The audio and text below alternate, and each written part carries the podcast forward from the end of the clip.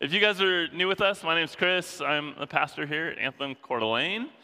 And um, we are excited that you're here this morning. And we've been in this study for the last few months through the book of First Peter. And then we took a break last week um, while I tried my best to finish a half marathon. Uh, and this week we're going to pick up in Second Peter.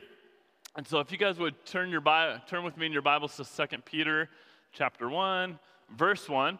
Uh, how many of you guys have been with us for the majority of First Peter? And how many of you felt like um, Peter was pretty harsh and maybe like you've been laying on the ground for about two months and now we're going to enter Second Peter and uh, he might kick you while you're down.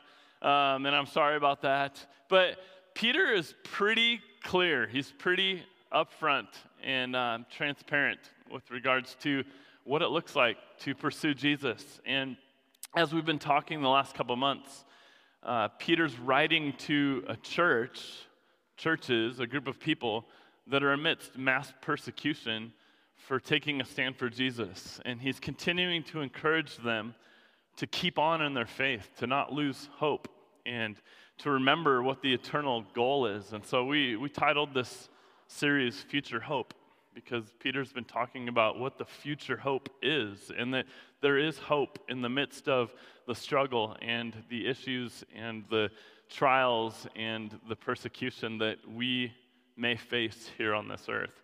And so this morning, um, I want to dive into 2 Peter uh, chapter 1. And I want to read through the first 15 verses. Uh, we're, we're basically going to spend the next five weeks in Second Peter, and then we'll wrap it up. Um, but this morning we'll be in verses 1 through 15, and I want to read through them really quick and make some quick points, and then try to get through 82 pages of notes, which we'll see what happens. Um, anyway, First Peter or Second Peter chapter 1, let's pray and then get started. Jesus, uh, we come before you this morning knowing, Lord, that you are the only one with the power to give us insight God, to reveal yourself to us through your word. And so I just give you this time this morning. I pray in your name, Lord, that you would speak to us, Lord, that you'd speak to me, that you'd speak to each individual in this room this morning. I pray, God, that this time would not be for naught, for nothing, but in fact, it would be a time that would equip us, it would challenge us, convict us, um, Lord, that it would um, push us forward, God, and catapult us. Lord, give us the motivation to get off the seats, off our hands as believers, and to engage the work in the world that you've called us to. And uh, Jesus, I just thank you for each person in this room. I know that there's uh, people that come from all different walks of life that are going through all different kinds of struggles in their life. But yet, there's this uniting factor that we come here this morning from all different backgrounds and walks with all different kind of troubles and experiences in our lives, and yet we find commonality in Jesus. And so, I pray this morning that you do your work to unite your church and to speak to us as individuals um, and to speak to the collective. And I pray that Anthem Coeur d'Alene um, would be even saltier and brighter than we were prior to this gathering this morning after engaging your word. In your name we pray. Amen. All right, have a good Sunday, everybody. That was good, huh? Uh, okay, Second Peter chapter 1, verse 1. Simon Peter, a bondservant and apostle of Jesus Christ. Uh, quick caveat notice uh, Peter, right off the bat here, sort of gives his title and who he's been sent by. And I think it's important that we understand that Peter's doing this not because he's trying to flaunt his title and say, oh, Look at me, I'm an apostle sent by God to you. But he's saying, he's trying to uh, remind them, again, who he is, who sent him, uh, because there's validity behind that. He was sent by God, and that he's a servant of the Most High God. And the reason that's important is because Peter in the next chapter is going to get into this whole section on false teachers and false prophets that have worked their way into the church, that are preaching a, a gospel contrary to the gospel of Jesus Christ. And so it's important that they know they can trust Peter, that they're reminded of who he is and who it was that sent him. And notice, again, he says that he's a bond servant and apostle. And I think, uh, just quick caveat here, uh, that we have to be servants of God before we're sent by God.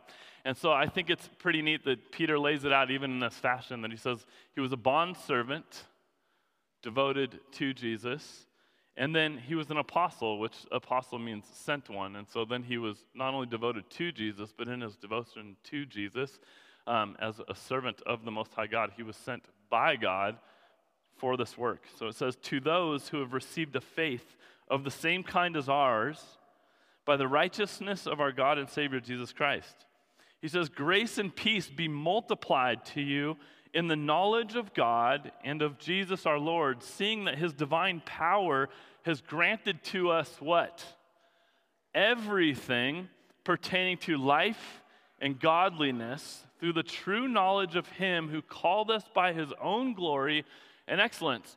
Uh, uh Peter's going to use a couple different forms of this word knowledge in here. He's going to use this, this word gnosis and then this word epignosis. And the difference between these two words is the word gnosis, knowledge, is that it's actually just brain, it's just mental, it's stuff that you just lodge in here. But this word epignosis is more than having the knowledge up here in your brain, it's actually putting it to, to work. It's actually living by experience. Like this word epignosis, actually, you have to walk with Jesus in order to have the knowledge as well. So it's locked in here and it moves us to action. So he uses this term epignosis here. He says, seeing that, uh, or grace and peace be multiplied to you in the knowledge of God. It's not just in the brain, but you're actually walking with him and of Jesus our Lord, seeing that his divine power, his divine power, has granted to us everything pertaining to life and godliness. So, by his power, by Jesus' power,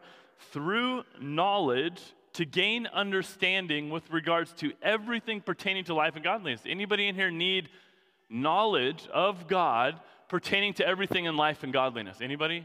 Am I the only one? Uh, I think the world is in search of the everything pertaining to life. Um, and we sort of write off the, the godliness side. We don't want to look like Jesus. We just want um, all the answers. And he says, um, Jesus' power has granted to us everything we need pertaining to life and godliness through the true knowledge of him who called us by his own glory and excellence. For by these he has granted to us his precious and magnific- magnificent promises. Uh, I'm going to come back to a lot of this later. Um, but it, it, we were talking in sermon group this week about how often in church we refer to the promises of God. Anybody ever heard that preached from the stage, or your friend says, "Well, God has granted you His promises," and how many of you sit there and go like, "Well, what are they?" Like you don't actually define them. You just use this word promises, but you don't actually tell me what those promises are. And Peter is going to get into some of those, but he says, "For by these He's granted you His precious and magnificent promises." So that by them you may become partakers of the divine nature, that you may become partakers of God's nature, having escaped the corruption that is in the world by lust. So there's this escaping of the corruption of the world that's seeping in through surrender to Jesus. Then he says in verse 5 Now, for this very reason, also applying all diligence, this word diligence again, in your faith, supply moral excellence, and in your moral excellence, knowledge. It's also interesting in the church because we like to talk a lot about Jesus. We like to talk a lot about his grace. We like to talk a lot about his love. Um, we don't like to talk about what it means to be diligent in our walk with Christ, which actually means there's things that we do out of obedience to God. This isn't just about receiving His love and His grace. It is, but His love and His grace actually empowers us to walk with Him, to be like Him, to make decisions with Him.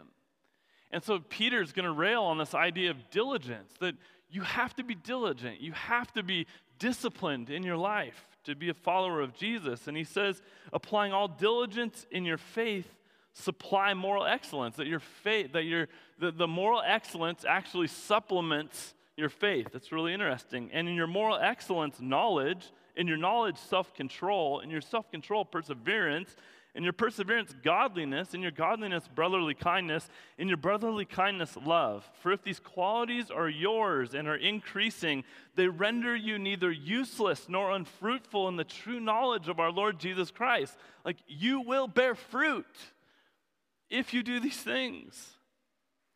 For he who lacks these qualities is blind or short sighted, having forgotten his purification from his former sins. Therefore, brethren, be all the more diligent to make certain about his calling and choosing you. For as long as you practice these things, you will never stumble, you will never fall away, you will never turn your back on the Lord. For in this way, the entrance into the eternal kingdom of our Lord and Savior Jesus Christ will be abundantly supplied to you. Therefore, I will always be ready to remind you of these things, even though you already know them and have been established in the truth which is present. So even though you know them, even though it's established in you, I'm going to continue to remind you of them, is what Peter's saying. Verse 13, he says, I consider it right, as long as I am in this earthly dwelling, to stir you up by way of reminder, knowing that the laying aside of my earthly dwelling is imminent, as also our Lord Jesus Christ has made clear to me. And I will also be diligent that at any time after my departure, you will be able to call these things to mind. And I sort of want to start this morning at the end of this passage and then work back into some of the um, particulars that Peter maps out here. Because Peter, at the end here, is pretty specific that he's doing this why? Why is he writing this? To stir something up in them by way of what? Reminder. To remind them of the things that they already know so that they don't forget those things. Um, I was thinking this week about reminders um, in my own life. I was thinking about um, particular items uh, nowadays that have become um, conveniences to us in our homes, um, that we actually lose focus of the fact that these things used to never exist and now they become like everyday uh, uh, machinery, equipment um, in our homes. And I wanted to ask you the question this morning Have you ever noticed that things that were once considered convenience are now like almost always considered necessity? And so, uh, I like start with various appliances in your kitchen. Uh, start this morning, even like go back to your shower. It's pretty nice to turn a knob and get hot and cold water, isn't it? Anybody to argue with me about that? That's a pretty sweet feature to have, to get hot and cold water. But actually, it wasn't that long ago that homes did not have running water in them. Uh, it, it, was actually in the 1800s, people were still fetching their water from a well or some sort of stream. And it wasn't until the 1800s that actually they started, um, they, they they developed the way to pump water, and the way they would do it is they would have like one pump for each neighborhood. And so you would go to the pump and you would get access to the water, but it was a shared system. And then it wasn't until the 1900s that we actually started seeing wa- running water become features in individuals' homes. And yet nowadays it's become commonplace for us, hasn't it? Has anybody ever like think twice about that? Anybody ever take a shower like, oh my gosh, this is amazing? You know, I, I turn this knob and water comes out like this. Jesus, thank you. You know, no, it's, it's something we take for granted. It's become a convenience for us. But go back 200 years, they'd be like, what in the world? Like, that seems amazing. A, a handful of years ago, I was in Ethiopia with a group from our church, and we had this pastor that we took with us, and, and uh, for like three or four days of our trip. And we just wanted to bless the guy. Like we took him to our hotels and we fed him, and he just got to hang with us. And these were not like the most amazing hotels in the world, but every hotel that we went to had running water. And I will never forget the look on the guy's face when he walked into a bathroom. He came from this rural village where they did not have running water. And he walked into the bathroom and he turned it on and just sat there and looked at it. And he was just so elated. Like the best experience of our three days with this man was, was him being able to take showers and running water. him be able to, being able to turn a knob and get wa- watch water come out. He was just so intrigued by this thought. And I, I remember thinking to myself, like, it's not that big of a deal. You know, like I use this system every single day. And, and yet, these are the convenience things that over time we take for granted in our life. So think, think about some of the other gadgets in your kitchen toasters. Um, there was a day when toasters did not exist, folks. Uh, blenders, juicers, food processors, electric knives, crock pots, Instapots.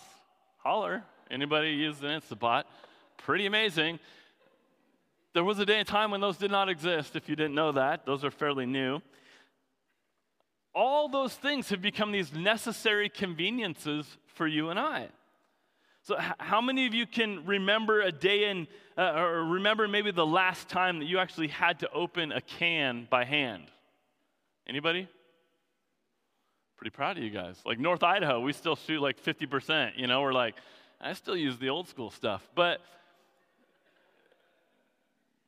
these are all things that are these conveniences that we begin to take for granted. Did anybody here this morning uh, boil their coffee on the stove in order to make their coffee, or did you use a coffee pot? Did anybody boil it this morning?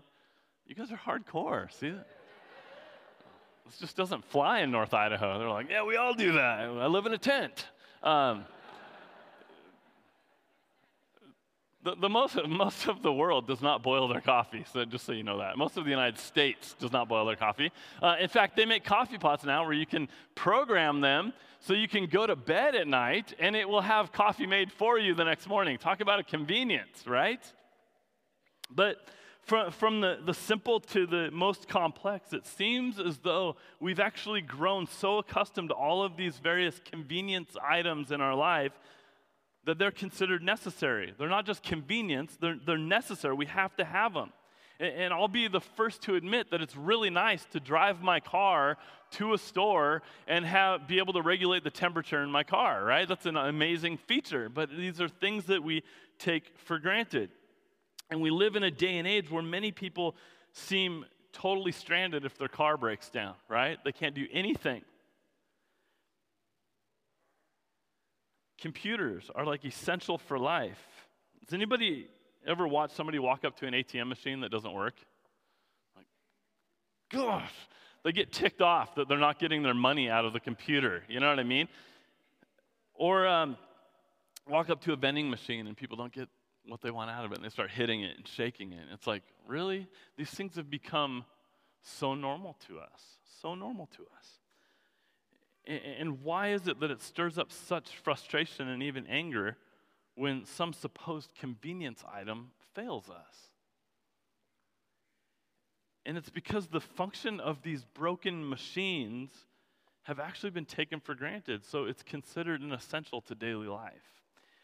And when the machine breaks, we consider the importance of what it actually does for us.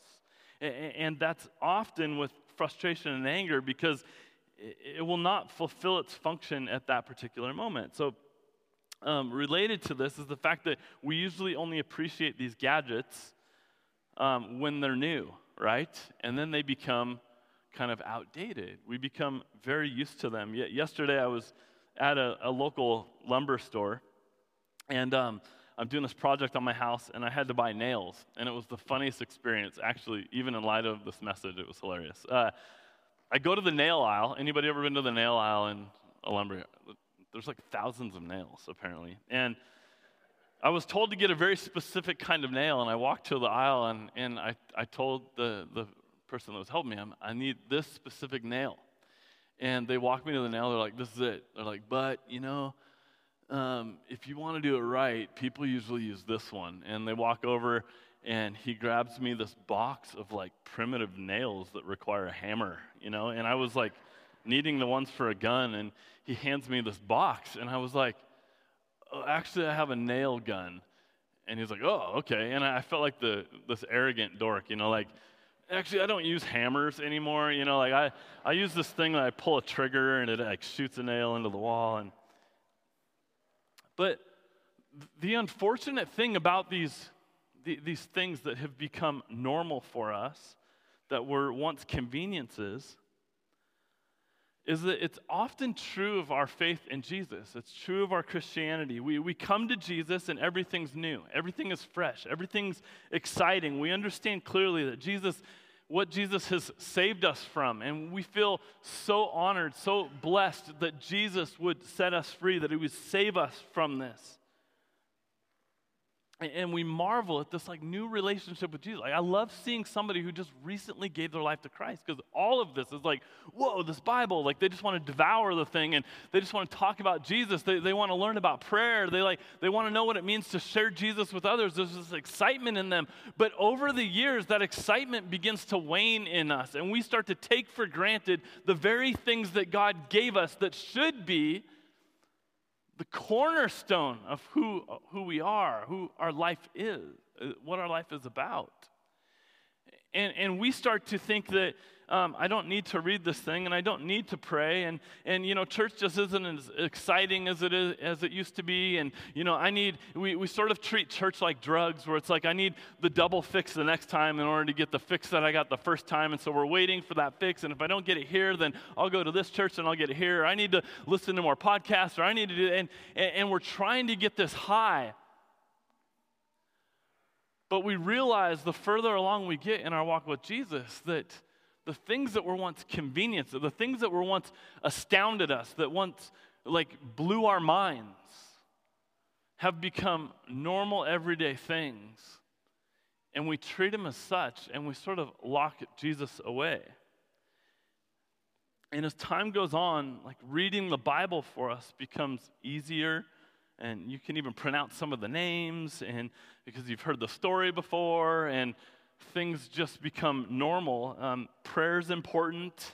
Uh, because you recognize that prayer changes things. You recognize that, that the church only goes forward on its knees, that we need to seek Jesus in prayer, but it's hard to find time to pray because we're so busy and we get used to these church gatherings that we attend, and there's this growing sense that we're just not getting fed by the way we did in the past, and so we're going to go find the place that's going to feed us so we can get the high that we once had again. And it just, somehow our faith begins to wane.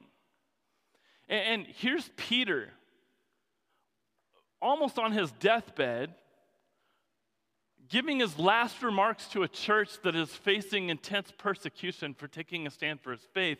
And what's Peter thinking in delivering this message? He's thinking, I need to get the most important things to them. I need to remind them of the core, the essential things, and what it means to follow Jesus. Uh, they need to be reminded. And, and he, again, he says, it's not even like you don't know these things already. You already know them, but I need to remind you of these things.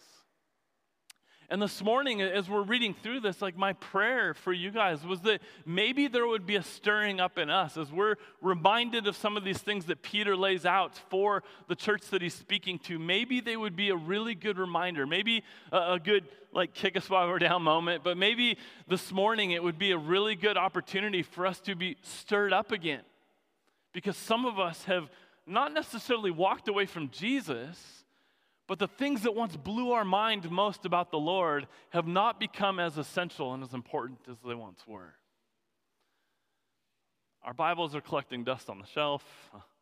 Our prayer life doesn't even exist.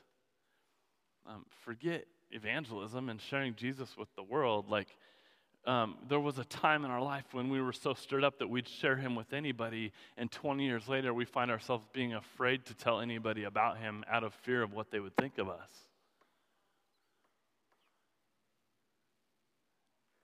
So Peter's reminding them, and I, some questions I had for you guys this morning. Maybe some of you, this description sort of fits your life in the present. Maybe you get it. Maybe you're feeling that this morning. And here's some questions for you. Do, do you still look forward to spending time alone with God in prayer and personally studying His Word? Do you look forward to that? Uh, do you still find great joy in getting together with God's people and sharing with one another what God's doing in your life? What I love most about this 10 minute little break we took this morning is hearing all of you talk with one another and laugh and, and get to know each other because there's something about the community of faith that God is building on this earth. There's something about it. It's a force to be reckoned with. When Jesus says that, that, that He will build His church and the gates of hell will not prevail against it, um, He's building His church, and what He's doing in us as individuals, He's actually doing amongst the collective, and He's building something that the gates of hell itself cannot prevail against. He's doing something. Does your heart still beat a little faster from the excitement of being able to share the gospel or the good news with somebody else? Do you still find yourself becoming less joyful and more critical? Or do you find yourself becoming less joyful and more critical? And this is part of the problem that developed even in the, the, the church in Ephesus and why Jesus wrote to them in, in, Revelation 2. And he said, To the angel of the church in Ephesus, he writes, the one who holds the seven stars in his right hand, the one who walks among the seven golden lampstands, says this I know your deeds and your toil and perseverance and that you cannot tolerate evil men, and that you put to the test those who call themselves apostles and they are not, and you found them to be false. Like they're doing all the right things, and you've you have perseverance and you've endured for my name's sake and you haven't grown weary, but I have this against you that you've lost your first love. And he says this, therefore remember from where you have fallen and repent and do the deeds you did at first or else I'm coming to you and will remove your lampstand out from its place unless you repent. Yet this you do have, that you hate the deeds of the Nicolaitans, which I also hate. He who has an ear, let him hear what the Spirit says to the churches. To him who overcomes, I will grant to eat of the tree of life, which is in paradise, the paradise of God. So the, the Ephesians had this correct doctrine. They had it all right. They were doing a lot of the right things, but their love for Jesus faded, it, it waned. They become so familiar with the routine of living a religious Christian life that their love for Christ completely diminished. I've been guilty of that at seasons in my own life. Like some of you are struggling with that right now. What does it look like for Jesus to stir this back up in us? Because I'll tell you what, like I, since we have made the decision with this church to focus our attention downtown, I can't help but just think of the 7,000 people south of I 90 even and go, do they know Jesus? Awesome that there's two or three hundred of you here this morning, but there's 7,000 in this area. There was a day and time when I remember giving my life to Jesus at 17.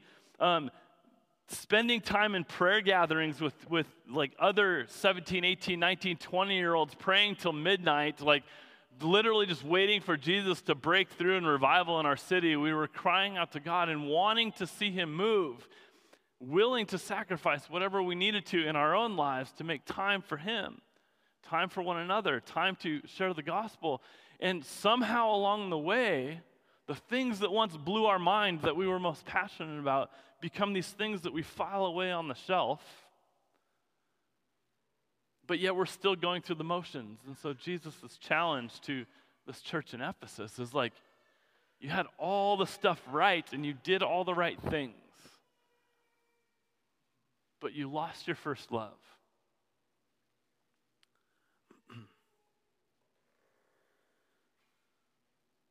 And I think this is what Peter's reminding the church of in this passage. In 2 Peter um, 1 12 through 15, he says, Therefore, I will always be ready to remind you of these things. Even though you already know them and have been established in the truth which is present in you, I consider it right, as long as I am in this earthly dwelling, to stir you up by way of reminder, knowing that the laying aside of my earthly dwelling is imminent. Like I'm going to pass away. As also our Lord Jesus Christ has made it clear to me. He told me I'm, I'm almost there. And I will also be diligent that at any time after my departure, you will be able to call these things to mind. So not only lock them in their head and not only walk them out, but also when things get rough, be able to continue to call them to mind, to remind yourself of these things. And so Peter, again, is writing this letter at the end of his life or near the end of his life. And he says that the laying aside of my earthly dwelling is imminent. It's interesting. After Jesus' resurrection, while he was meeting with the disciples by the Sea of Galilee, uh, Jesus told Peter that Peter would not see death until he was old.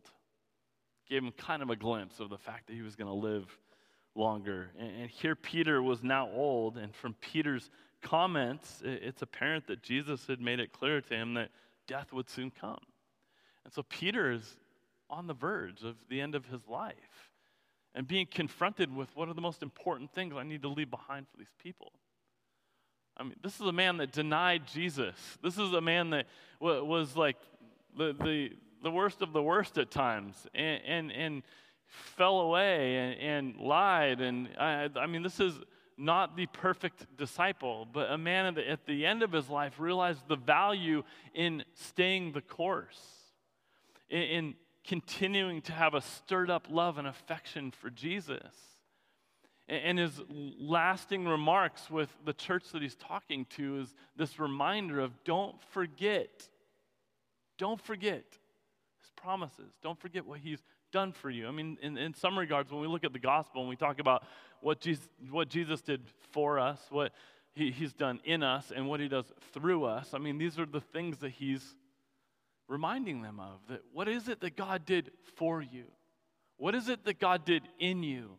And what is it that God's going to do through you, is wanting to do through you? That's the reminder for us this morning.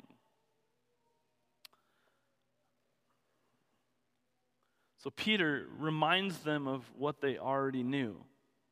And he wants them to continue in the truths in which they were already established. And, and his hope was that this letter to them would be this means to continually remind them or us to remain in those truths long after Peter was gone. So he says in in uh, uh, chapter 3, verses 1 and 2, he says, again, he emphasizes this point. This is now, beloved, the second letter I'm writing to you, in which I'm stirring up your sincere mind by way of reminder, that you should remember the words spoken beforehand by the holy prophets and the commandment of the Lord and Savior by the apostles. And some, I think, might react to this and wonder why Peter would only remind them of what they already knew. It just seems way too simple.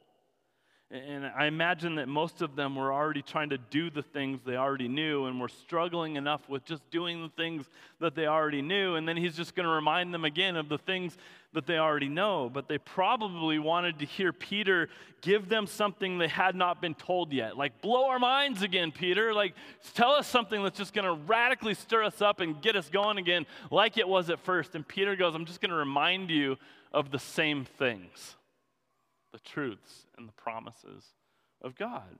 And it seems as though Peter's adamant about the importance of going back to what they already knew. Verse 12, therefore I will always be ready to remind you of these things. Verse 13, and I consider it right. Verse 15, and I will also be diligent. Peter's sort of always ready. He considers it the right thing to do. He, he's going to be diligent about this, and he's going to work hard at making sure that they remember these things. Eh, why would he do this? Because there's only one way to move people back into a strong relationship with the Lord and to motivate them again to serving the living God with a joyful heart. You have to actually go back to the foundations of your salvation. You have to go back to what it means to live the Christian life for Jesus. You, you have to return to the fundamentals, even though it may seem so fundamental. We have to go back to those things. And notice the therefore in verse 12. Like, what is it there and what is its significance? He says the, the, the therefore points us back to the reasons that Peter's so concerned about reminding them and us of what they, we, should already know. It points back to what he just said in verses 10 and 11. Therefore, brethren, be all the more diligent to make certain about his calling and choosing you. For as long as you practice these things, you will never stumble. For in this way, the entrance into the eternal kingdom of our Lord and Savior Jesus Christ will be abundantly supplied to you. And Peter wanted those who had received the same faith that he had received, as he points out earlier on, to those who have received a faith of the same kind as ours. He wanted to be sure um, that, that they knew that, that the faith that he's talking about is the same faith that, that, that he had received, and that it's the same walk that he's been on, the same journey that Peter's had to trudge out. And he wants them to have the assurance that they're saved, that they're going to spend eternity with Jesus. And he reminds them of these things. So, what specific things is Peter talking about? Um, verse 3, he says, having the power to live life in a godly manner. Um, verse 4, partaking of the divine nature, of God's nature. Verse 4 again, escaping the lusts of this world. Verses 5 through 8, li- living according to the fruit of the Spirit, which actually makes you useful in the Lord's service. Verse 9, not forgetting your purification from your former sins. Like, do not forget what God did in you.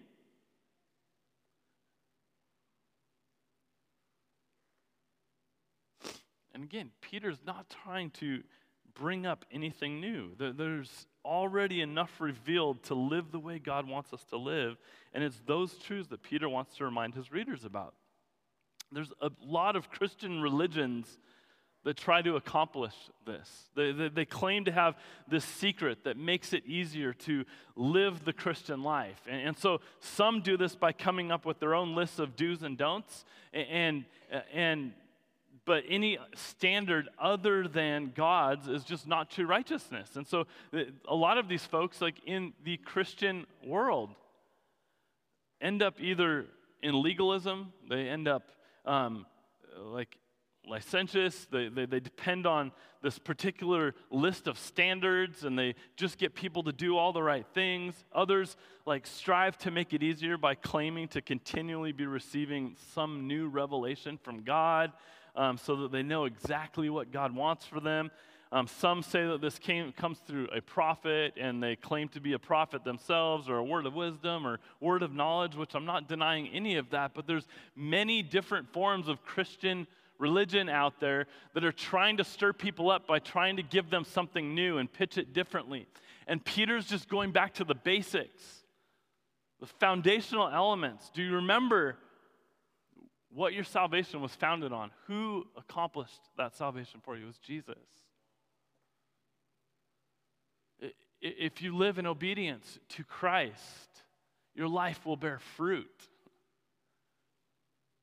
And Peter lays out this list of eight things that, that we're going to read through here. He says, there's this list of eight things that Peter reminds them who have faith like his in these first 11 verses. He says, Peter's a slave and an apostle of Jesus, so he reminds them of his authenticity, that he's not some fly by night guy, but is first a slave to Jesus. Second, he's an apostle or one sent by God. Um, he says this He says, faith is something received by the righteousness of Christ. Faith is a gift from God, church. It's a gift. He says Jesus Christ is both God and Savior. That, that, Jesus is not just a good person. Jesus is not just some prophet that walked this earth, though there's many religions that will ascribe to this, that Jesus existed, he was a good man, Jesus existed, he was a prophet, but Jesus was not the Son of God. But Jesus, as we believe, as Peter points out, is actually God, and He's the Savior by which we're saved, that nobody comes to God except through Jesus. He goes on to say, Jesus is our Lord in the sense of He's our Master, that there's nothing else that comes before Him. It's not Jesus plus anything, it's only Jesus. Jesus is our King, King of Kings, Lord of Lords. He goes on to say that God by his divine by his divine power has already granted us everything we need to live the Christian life in godliness. And this comes through a close, intimate, experiential knowledge of God, walking with Him and learning from Him. He says that God has given us His precious and magnificent promises by which we become like Christ in character and that we escape the corruption that's in the world by its lust. And so I expanded on this list a little bit of these promises that salvation by God's grace through faith in Jesus Christ, that there's security for the believer, that Jesus promised us his continued presence with us, that, that, that we're being changed from corruptible to incorruptible. That, that there's a confidence in God that we have in all circumstances in our life. That there's peace through prayer in all circumstances in our life. That God's provision for, li- for our life's necessities as we seek His kingdom and His righteousness first will always come. That He will always take care of us. That, that the way to overcome temptation that He's given us a way to overcome the temptations in our life, that our prayers are heard and answered if they're according to God's will, that Jesus will return, that Jesus will take us to heaven to live eternally with Him, where He's currently preparing a place for us. And then Peter goes on to say that we're to be diligent to add the marks of Christian maturity faith, moral excellence, knowledge, self control, perseverance, godliness, brotherly kindness, and love. He goes on to say, we can have assurance of salvation and be useful and fruitful for Jesus. And I, I really don't know like where you guys come from and where you're at this morning. I, I personally, in the last couple months, have been very challenged in my own faith because what I see is this once fireball kid who um, would not pull any punches to share Jesus with anybody that God led him to. And I watch as I get older, and it seems as though I can justify or back myself out of those opportunities way easier than I used to be able to. It seems that as we get older um, and more mature, and I'll use that phrase loosely, that we take less steps of faith and less risks for Jesus. It seems as we get older that we justify why we shouldn't be connected to a body of Christ because we don't need it. I just need my Christian friends. Just a handful of them, and we can do church in our house. I 100% agree. But there's 200 people in this room. And I think God's called you all together for such a time as this because He knows you're more powerful together than you are individually.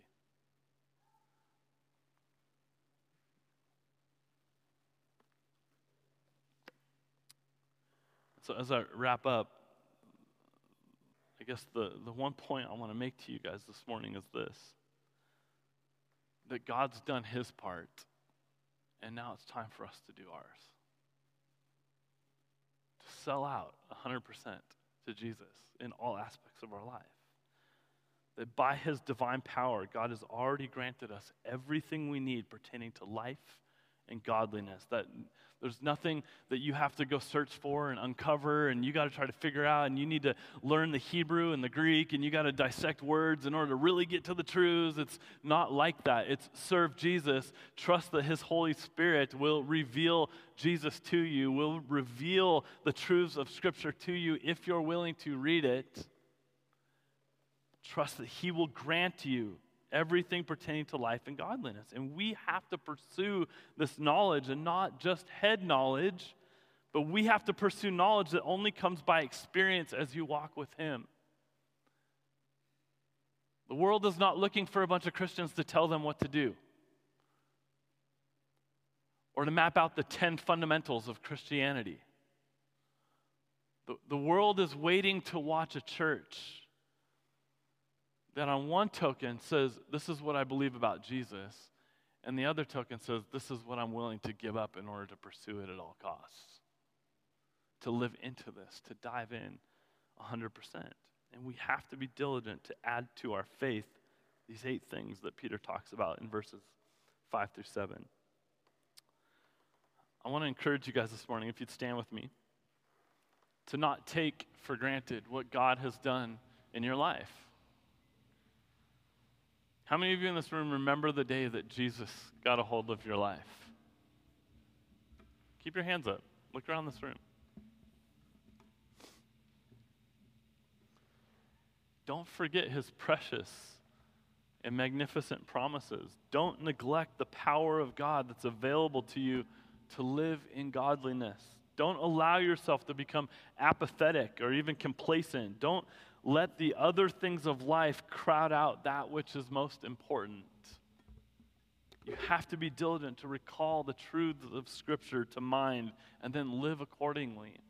And, so I want to close in prayer this morning, and I really uh, I'm not going to ask you to raise your hand, but I am going to ask you to examine your heart and raise your heart. If Jesus is working in you this morning and you feel the stirring, like I know what I once was, where I once was, and I know where I've gotten, and I want to get back there, and you're not going to get back there by just doing all the right things, but you're going to get back there by remembering the basic truths of what Jesus did for you the same truths that unlocked your heart to begin with, that, that led you to a place of fully surrendering your life to Him. And some of you, God's reminding you of that day right now. Like it trips me out to think of the day that I gave my life to Jesus because it was very unexpected. It, it, I wasn't ready for it. And I remember weeping my eyes out, and it just wasn't like me. And some of you this morning, like God is wanting to take you back to that moment, not for the sake of starting all over again, but just reminding you, son, daughter, I will see this thing through. He will. You need to rely on Him. Keep your focus on Him. Let's pray. Jesus, I pray for your church, God. As I know that um, I'm merely a pastor here, and you are the master shepherd. You are the King of kings and the Lord of lords. You are, you are our Savior. And uh, Jesus, I'm asking this morning, uh, as you're stirring up our hearts, God, that this wouldn't be just a stirring and an experience we're having, but actually, Lord, this would be you taking us back in order to take us forward. And so I pray for each individual in this room, God, that you remind them of the truths of your word, who you are, what you did for us, what you did in us, what you're doing through us. And I pray, Jesus, that not one individual would leave this room this morning without confronting you face to face and making the decision to chase after you. I pray for those that are being reminded this morning of the work that you once started in them and wondering how they got off track and got to where they're at. And I'm praying, Jesus. Um, you're not here to heap guilt and condemnation and shame on us. You're actually here this morning to remind us of your grace and love that started this whole thing. And so I'm praying for them, God, that they wouldn't find themselves basking in guilt and condemnation for having gone off course, but in fact, your grace and love will be pulling them back to center. Jesus, I'm praying this morning that you would ignite a fire in us as a church. Lord, there are people in our community that need you, and you've lit the candle within each one of us to go out into this community and shine that light to others. And I just pray that um, this group of people would be salty, salty, salty individuals, people full of the light and the love of Jesus, people led by obedience into some of the craziest things in life in order to allow your grace and your love to abound and shine through us so that others would partake of it. Jesus, thanks for this morning and the breath that you've given us in our lungs, these eyes to see, these ears to hear. Thank you, Jesus, for your grace and your love. Thank you, Jesus, for your salvation. Thank you, Jesus, for the gift of purifying us, Lord, washing our sins away as far as the east is from the west through your death and resurrection, Jesus. And I pray this morning that we would take heed of that and remember the great gift and the sacrifice that you made for us, for us to receive that gift in Jesus' name.